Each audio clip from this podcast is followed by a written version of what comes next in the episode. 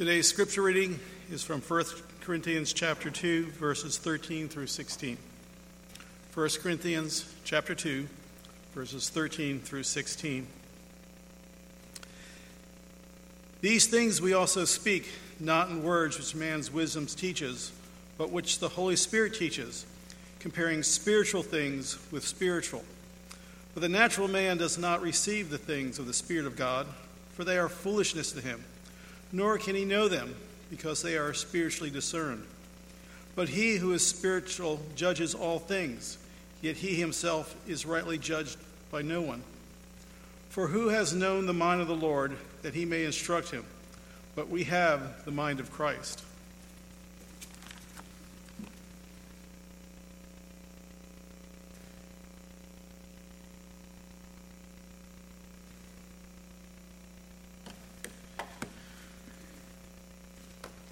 Good morning. It's good to be able to worship, and I'm glad that um, we have the ability to be here this morning together.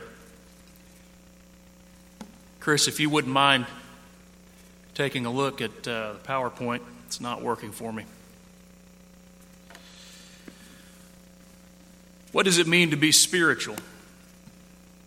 It's a question that we began looking at last Sunday morning, and it's a question that is very important for us to consider because, as you remember, the Apostle Paul said in Romans chapter 8 that to be spiritually minded is life and peace, but to be carnally minded is death. So the question about spirituality is literally a question of life and death. To be spiritual means eternal life, to be carnal means eternal condemnation. But what does it mean to be spiritually minded? What does it mean to be spiritual? The problem with the question, or at least in trying to answer the question, is that humanity too often tries to answer it uh, on his own terms or in his own way. Let me give you just a couple of examples of some ways that people have tried to answer this question throughout the years. I remember in the late 90s or into the early 2000s, you may remember as well, there was a movement that caught fire in the United States, and the movement was referred to as the emerging church or the emergent church movement. When I was in preaching school here from 07 to 09, it began to find its way even into the Lord's church, and there were those who were sort of pushing the ideas of the emergent church. But the idea of emerging church was basically that of postmodernism. You see, the emerging church idea was that the church should change with the culture. So, whatever the culture decides to do, whatever the culture decides to practice, the church should then change its practices and its thoughts in order to conform to what the culture was doing. And the purpose of that was that in the emerging mind, that would help the church to be more successful in trying to relate to and evangelize people of the world. But in this particular ideology, in this way of thinking, spirituality and really righteousness, right standing in the sight of God, was not defined by Scripture or by reason or by proper deduction of what God says, but rather it was defined by experience. It was defined by emotion. It was very postmodern, and so it was a rejection of absolutes and an embracing of the subjective. The emerging church movement sought to redefine what it means to be spiritual. Another one that we mentioned last week was the movement, you remember, of being spiritual but not religious. It was literally and still is the rejection of organized religion. And it's all about being spiritual in your own way, all by yourself in whatever way you see fit. Interestingly enough, if you just take a minute to Google it, spiritual but not religious, and you start reading the articles that come up, you'll notice that every one of the articles basically begins in the same way. And it's something like this It's difficult to, fi- to define being spiritual because it means so many different things to so many different people. And so, therefore, to put our finger right down on the pulse of spirituality is very difficult. That's basically the idea of the spiritual but not religious idea. Now, all that to say this spirituality, at least at the base level, is a desire to have a closer relationship with God. I think most people would agree with that, regardless of where they happen to stand. But if spirituality or being spiritual is an attempt to have a closer relationship with God, then wouldn't it make sense to allow God to define how it's done? See, this is the problem with humanity. This is the problem with human wisdom. Too often throughout our history, we have sought to define things as they relate to God in whatever way we think they need to be defined instead of allowing God to define them Himself. This is a pride problem, really. It's a pride problem because in his pride, man chooses not to listen to what God has to say. We're always looking for new and better ways to do things, even unfortunately within the church of our Lord. It never fails. Every generation, there's a new generation of people. Every generation, there's a new generation. Duh. There's always a new generation of people, particularly preachers and writers, and their rallying cry is something like this Look, we appreciate what the people of the past did, and our grandparents and great grandparents, they did really well. But you know what? They just didn't make it all the way. And here's some areas in which they fell short. And so we're here to save the church and the world, and we want you to listen to us because we're going to show you a new and better way in which we can practice New Testament Christianity. Just pay close attention to YouTube and websites and blogs and publications and things from churches of Christ. And about every 10 years, I promise that you will see that recycle over and over and over again. But here's the thing it's not really a new problem, not a new problem at all. This morning, I want to direct your attention to 1 Corinthians chapter 1 and 1 Corinthians chapter 2. You see, in this chapter, we, of course, are introduced to the foundational problems that existed in Corinth. In this chapter, in these two chapters, I should say, Paul will discuss division. They had a division problem. But he also, 1 Corinthians 3, verse 1, tells us that they had a carnality problem. The reason that we see so many issues dealt with in 1 Corinthians is because the Christians there were carnal. But there's a third problem that shows up in chapters 1 and 2. In fact, this particular problem is referenced no less than 20 times from 1 Corinthians 1:17 through the end of 1 Corinthians chapter 2, and that is a problem with wisdom. Read through this context and underline every time the word wisdom or wise shows up, and you'll find that no less than 20 times Paul deals with the subject of wisdom. Well, what kind of wisdom and why was it a problem that needed to be dealt with? Because, as he will make clear, the church at Corinth was full of Christians who, for whatever reason, were allowing themselves to be shaped and to be fashioned by the wisdom and the ideology and the philosophies of their time and in their place. Corinth, by the time the Apostle Paul writes the letter, is a booming, booming cosmopolitan area. Really, it mirrored uh, to a large degree our own city and our own country. By the time that, that Paul is working and writing, Corinth is uh, a, a uh, very populous city full of people from all over different areas of the empire. They all brought with them their own idolatry. They all brought with them their own ideas. They all brought with them their own little pieces of culture. And so it's basically a cultural melting pot. But one thing that was consistent in Corinth among all the people from wherever they happened to come is that they all seemed to value the ancient art, the philosophers, and the rhetoric, and the public speaking, and all of the ideas of the day meant a lot to them. So when Paul deals with wisdom in 1 Corinthians 1 and 1 Corinthians 2, it is fundamentally a contrast. The people in Corinth are exalting human wisdom and degrading God's wisdom. And Paul says, You've got that backwards. He exalts God's wisdom, which is Christ and Him crucified, and he lowers to its proper place human wisdom and human philosophy. And he will do all of this at the end of 1 Corinthians chapter 2 by making application to what it means to be spiritual. A spiritual person is one who listens to God and lets Him define spirituality. A spiritual person is one who listens to God and lets Him define what it means to be spiritual. Let's work our way through 1 Corinthians chapter 2, We'll look at some high points in these sections and then make application to spirituality when we get to the end of our lesson. In 1 Corinthians chapter 2 verses 1 to 5, we have the apostle Paul proclaiming God's wisdom. 1 Corinthians chapter 2 verses 1 to 5, Paul is proclaiming God's wisdom. Listen to what he says. He says, And I, brethren, when I came to you, did not come with excellence of speech or of wisdom, declaring to you the testimony of God.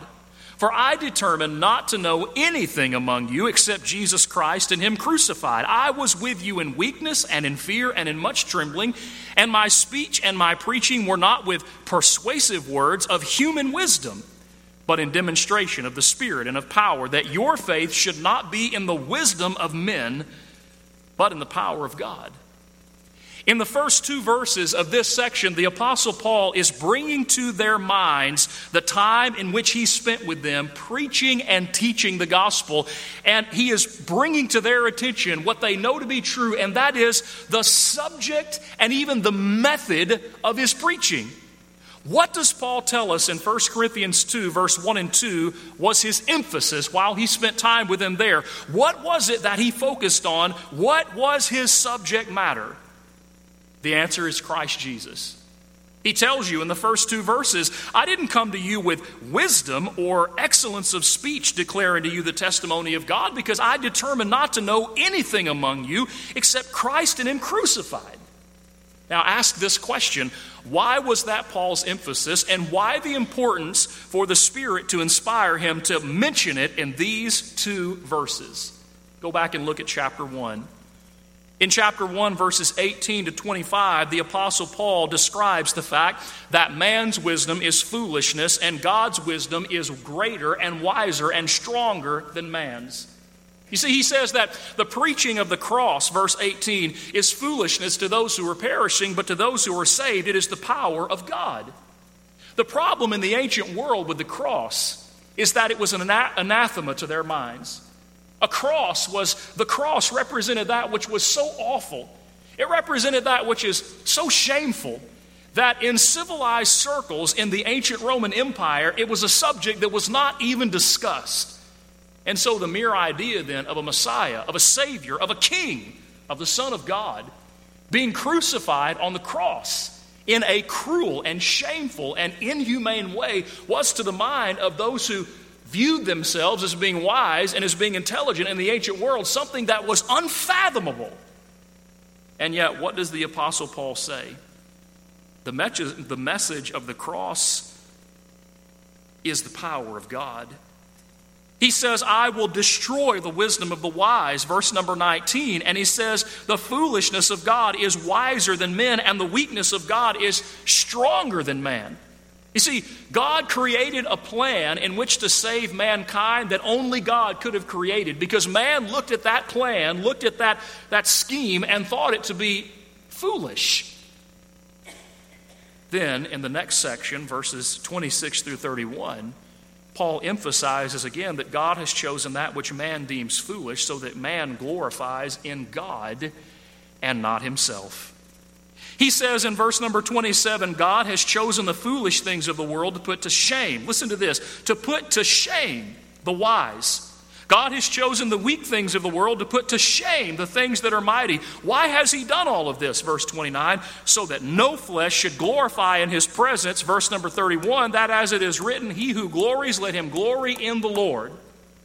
1 Corinthians chapter 1 verse 18 to 25 God had a plan to save humanity and that plan included Jesus dying on the cross. To human mind, to human wisdom that was foolishness, but verse 26 to 31 Christ is the wisdom of God. God created a plan that seems foolish in the eyes of men, and the reason why is so that men couldn't glory in themselves and in their own intelligence and in their own wisdom, but rather that they might glory in God and God alone. And so Therefore, 1 Corinthians chapter 1 and verse 30, Christ is the wisdom of God. Therefore, chapter 2 and verse number 1, when I came to you, I proclaimed the wisdom of God, not man's wisdom, and the reason why I did it, 1 Corinthians 2 and verse number 2, or excuse me, and so therefore I pointed you to him, 1 Corinthians 2 and verse 2. Now, why? Look at verse 5. So that your faith would not be in the power, excuse me, in the wisdom of men but in the power of God. The reason why Paul's proclamation to them was focused on Christ Jesus is so that their faith would be built upon God and not upon themselves, not upon their philosophers, not upon their books, not upon any thought of any man who ever lived. You see, the problem with human wisdom and innovation is that it creates a false faith.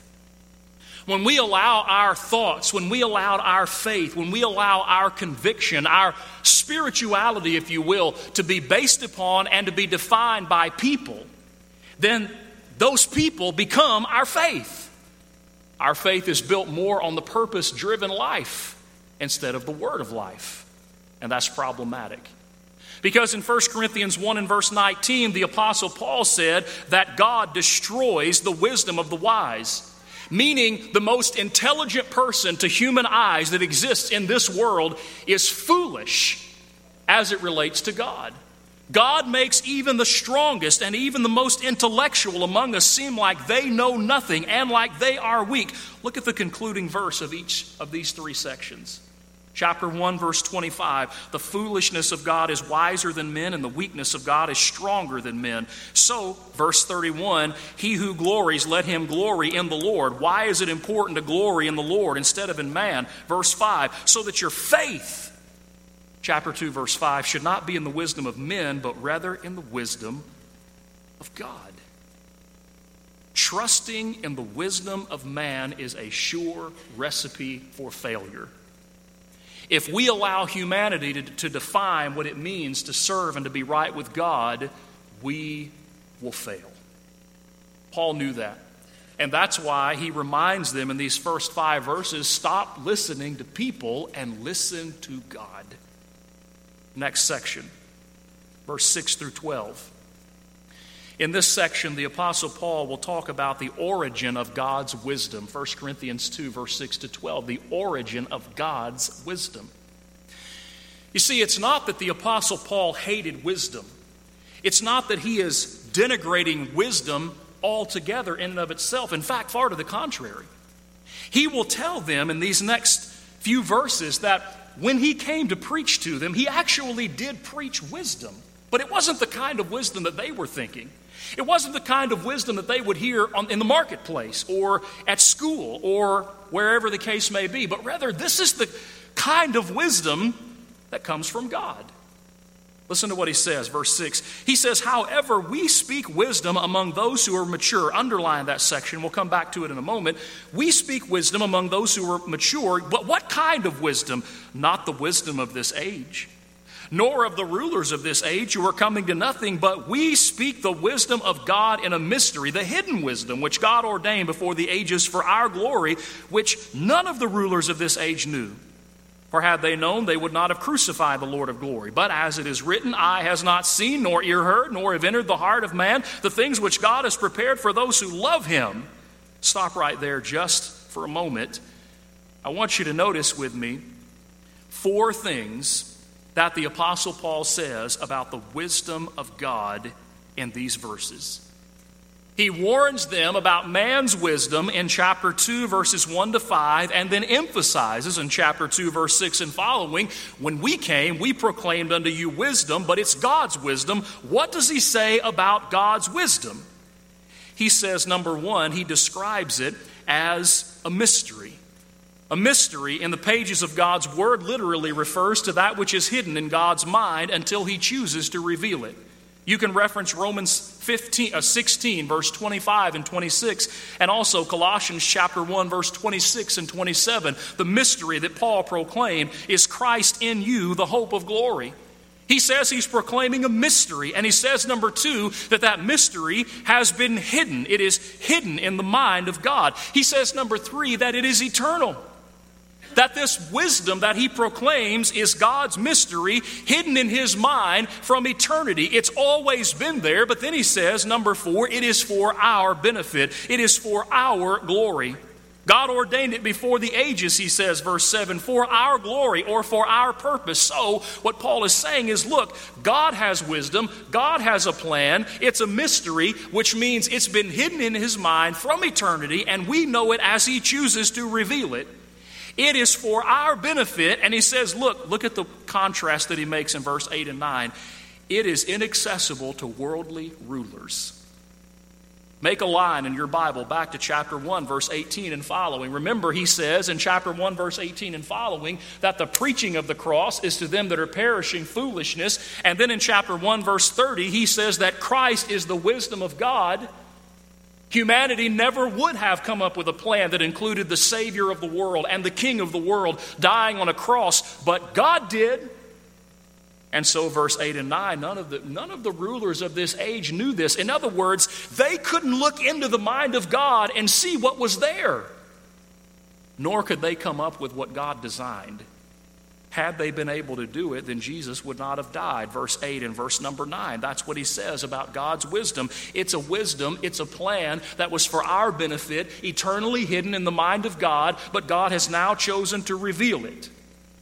Now, here's the next question that this section will answer How did he reveal it? Was it through the philosophers? Was it through the academics? Was it through a best selling book? Maybe a Facebook Live or a YouTube channel or a popular blog? What does he say? Look at verse 10. But God has revealed them to us through his Spirit. For the Spirit searches all things, yes, the deep things of God. For no man knows the things of man except the Spirit of man which is in him. Even so, no one knows the things of God except the Spirit of God. Now, we have received not the Spirit of the world, but the Spirit who is from God, that we might know the things that have been freely given to us by God. These things we also speak, not in words which man's wisdom teaches, but in what the Holy Spirit teaches, comparing spiritual things with spiritual chapter 2, verses 1 to 5. When I came and preached to you, my preaching was not focused on man's thoughts and ideas, but rather it was focused on Christ. Why was it focused on Christ? Because Christ is the wisdom of God, 1 Corinthians 1 and verse number 30. And this wisdom, this wisdom of God that we proclaim to you, it came from God. 1 Corinthians chapter 2 verse 6 through verse 9, and God gave it to us. How did God give it to us? 1 Corinthians chapter 2 verse 10 to 13. He gave it to us by his spirit. You see, the role of the Holy Spirit is to reveal the word of God. We talk sometimes about the difference between what's called general revelation and special revelation. General revelation is what we see whenever we look out into the created order. We look at the universe and its design, or our bodies and our, and, and our body's design. We, we can see the fingerprints of God in this world. Paul talks about it in Romans chapter 1. He said that the Gentiles were without excuse because the invisible attributes of God are clearly seen even from the foundation of the world. You see, we can look to the things that God has created and we can then reason to the existence of a creator. That's general revelation. But the sun and the moon and the stars and our bodies and the systems that compose our bodies cannot tell us a single thing about who God is. They can't tell us about God's attributes. They can't tell us about what God wants. They can't tell us about what we're to do in order to please Him. General revelation doesn't have the ability to do that, but special revelation does. Special revelation is the Spirit of God revealing to us the mind of God. Special revelation is the Spirit of God revealing to us the Scripture. 2 Timothy chapter 3 and verse 16. Remember the Bible says that all scripture is given by the inspiration of God, that it's profitable for doctrine, for reproof, for correction, for instruction in righteousness, so that the man of God may be perfect and thoroughly furnished unto every good work. 2 Peter chapter 1 verse 20 and 21 Peter said no prophecy of scripture is of any private interpretation. The literal meaning of that awkward translation is that every word of scripture that we read not one single word originated within the minds of the men who wrote it. That's what that means. Not one, not one syllable of Scripture came from the mind of the men who wrote it. No prophecy of the Scripture is of any private interpretation, but holy men of God, Peter says, spake as they were moved by the Holy Spirit. Where did Scripture come from? It came from the Spirit of God. He revealed it. So, be careful, Paul says. Christ is the wisdom of God, chapter 1. So, therefore, when I was with you, chapter 2, verses 1 to 5, that's what I proclaimed. And the reason that I was able to proclaim it, chapter 2, verses 6 and following, is because it is the wisdom of God which God has chosen to reveal unto us through His Spirit. Now, look at the last section, and we'll start to see our application for the morning. Chapter 2, verses 13 to 16. The reception of God's wisdom the reception of God's wisdom. Listen to what Paul says. These things we also speak, not in words which man's wisdom teaches, but in, in that which the Holy Spirit teaches, comparing spiritual things with spiritual. But the natural man does not receive the things of the Spirit of God, for they are foolishness to him. Neither can he know them because they are spiritually discerned. But he who is spiritual judges all things, yet he himself is rightly judged by no one. For who has known the mind of the Lord that he may instruct him? But we have the mind of Christ. You probably noticed that in these verses there are two men who are contrasted. There is the natural man and there is the spiritual man. Who is the natural man that Paul describes? If we let the context explain it for us, this is the carnal man. This is the earthly man. This is the man who insists on human wisdom. This is the man who allows his thoughts and his philosophy of life, the things that he does and the things that he believes, to be dictated not by God, not by the information and the wisdom that God has revealed through his Spirit, but rather by the uh, academic, academic, academic ingenuity of men. That's the carnal man. That's the natural man. That's the fleshly man. He rejects the wisdom of God as revealed by the Spirit because to him they are foolish because he sees things the way men see them. So then, who would the spiritual man be? According to what Paul is saying contextually, the spiritual man is the man who embraces the wisdom of God. Listen to what he says, verse 13. He says, We are speaking not in words which man's wisdom teaches, we're speaking the words that the Holy Spirit teaches. The natural man is not going to receive those words that the Holy Spirit teaches. Why? Because his thinking is human. And so, therefore, they're foolishness to him. But the spiritual man, he judges all things. That means he has the ability to discern them.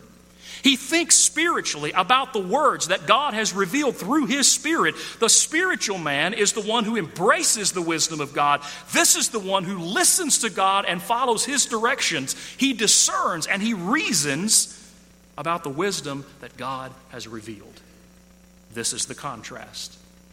So, if you're following the line of thinking throughout the section, Paul says in chapter 1, verses 18 to 25, God's wisdom is stronger and greater than man's wisdom, and God's wisdom is Christ dying on the cross. Chapter 1, verses 26 through 31, Jesus is the wisdom of God. And it is this plan, this manifestation, if you will, of the wisdom of God that God has chosen uh, to save man.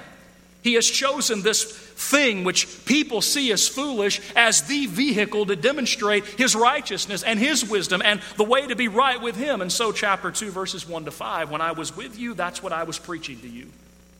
I wasn't preaching about philosophy. I wasn't telling you about all the latest fads and ideas, but rather I was pointing you to Christ Jesus and to Christ Jesus only because I wanted your faith to be in God and not in me or anybody else.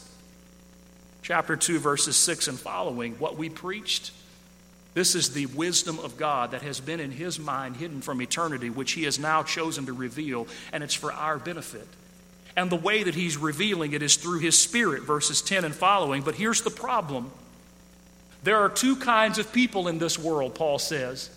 There are the kind of people, number one, that allow themselves to be, allow their thinking to be driven by man. They're fleshly, they're carnal. They're not spiritual. They're not going to listen to what God has to say. But then on the other hand, there are those who are spiritual and they want to hear what God has to say. They, they embrace the wisdom of God, they will listen to Him and follow His direction. Spirituality, brothers and sisters, is a life of devotion to God on His terms. Being a spiritual person, being a spiritually minded person, is to be a person who lives for and who serves God not according to his own or any other man's wisdom, but according to the wisdom of God. The problem is that man always wants to approach God on his terms. So, in a practical way, what does that mean for you and for me? Well, it means that we have to be very careful because we live in a world in which information of all kinds is literally a second away. We have access to any kind of information that we choose to access, and that includes religious information as well. There are all kinds of people that come on television on a regular basis that write best selling books. People like Joel Osteen or Joyce Meyer or Max Lucado and you could go to Mardel Christian Bookstore or any other bookstore throughout this country, and the chances are you're going to find their books, you're going to find their products. People have all sorts of things to say about what it means to be spiritual and about what it means to be right with God. But listen, we have to be careful not to allow ourselves, or not to allow our thinking, rather, to be defined and to be dictated by what people write and by what people say man's wisdom is sure to fail. If we're going to be spiritual and if we're going to be right with God, we have to listen to God. Even within the church, we have to be careful because, as we mentioned earlier, there are always movements to sort of redefine. The new generation comes up and looks back at the old generation and says, Look, you guys were good, but we're better. And you missed it in this point, and so we're going to pick up where you left off and we're going to try to correct your wrongs. There are always new innovations of some sort of thing. I remember when I was in preaching school and we were working through the emerging church movement that there was a, a youth camp that I was involved with. and one of the sessions, I heard that there was a, I was told that there was uh, a person who was teaching a Bible class about what it meant to meditate and how to meditate on God's Word. And he was teaching the campers to sit in a lotus position because that, to his mind, was the new and best way in order to meditate on Scripture. There are all sorts of movements all the time. There's the movement called Sabbathing, in which we're supposed to set aside certain parts of our life to think about uh, ourselves and whatnot. Several years ago, in fact, after I moved here, I read an article from a blog where the writer said that when we write periodicals and bulletin articles, we should stop writing about fundamentals of the faith because, after all, we have, as a church, moved way past all of that. So he literally would say, Go back and find old issues of the gospel advocate if you need to show somebody an article about fundamentals and use those because we're wasting our time writing about them. Would be something like lowering the lights during the Lord's Supper or some sort of message that we find on a blog or a podcast or a YouTube channel. And listen, these things are dangerous. Even amongst brethren, even amongst churches of Christ, there are people who have these sorts of things, like the Radically Christian blog, for example. And if we are not careful, we will expose ourselves to information that will harm us in trying to be spiritual instead of help us in trying to be the people that God needs to be. If we're going to be spiritual, it's not going to happen by listening to the wisdom of men. It's going to happen by listening to God. So it really doesn't matter what a person says. It really doesn't matter how they present themselves on their Facebook page. To our eyes, they may seem like the most spiritually minded person that could have ever existed. And they want everyone to fall at their knees and be enamored with how spiritual they truly are. We'll talk about that more next week. But in reality, it doesn't matter how many Bible reading plans a person does on their iPhone app, or how many hours of YouTube videos a person might present, or how many incredibly written blogs they might dedicate themselves to, if they're not dedicated to listening to God instead of man, they're not spiritual. and we won't be spiritual by listening to, by listening to them either. The truly spiritual person lets God define spirituality, not man. So now, this morning, the question that we have to ask is Are we spiritual? Are we listening to God or are we listening to man? Are we spending all of our time studying God's Word or are we spending all of our time reading articles and watching YouTube videos and trying to find the newest, latest, and greatest book and bestseller? Who's driving our spirituality? What's driving our Bible knowledge? Is it God or is it somebody else? If you're not a Christian this morning, then the Lord's invitation is offered. And it may be that there's someone here who has a desire to become a Christian. Perhaps a desire to become a Christian. Uh, you believe that Jesus Christ is the Son of God, and you're willing to repent of your sins and confess your faith and be immersed in water for the forgiveness of your sins. You know, talking about people who are always trying to come up with some new way to enlighten the church. I read a blog article also a year or so ago that was basically making the argument that we shouldn't give the plan of salvation at the end of our sermons anymore. This is a preacher in the Church of Christ. I read a blog article of his just the other day. He's all over Facebook and Twitter. People read his stuff all the time. And yet he says we shouldn't preach the plan of salvation because we get it wrong, and we've gotten it wrong all these years. We have to be careful. Maybe you are a Christian this morning and you have something in your life that you'd like to get right. Can we pray for you? Can we encourage you? Can we help you in some way? I invite you to come forward and let your need be known while we stand.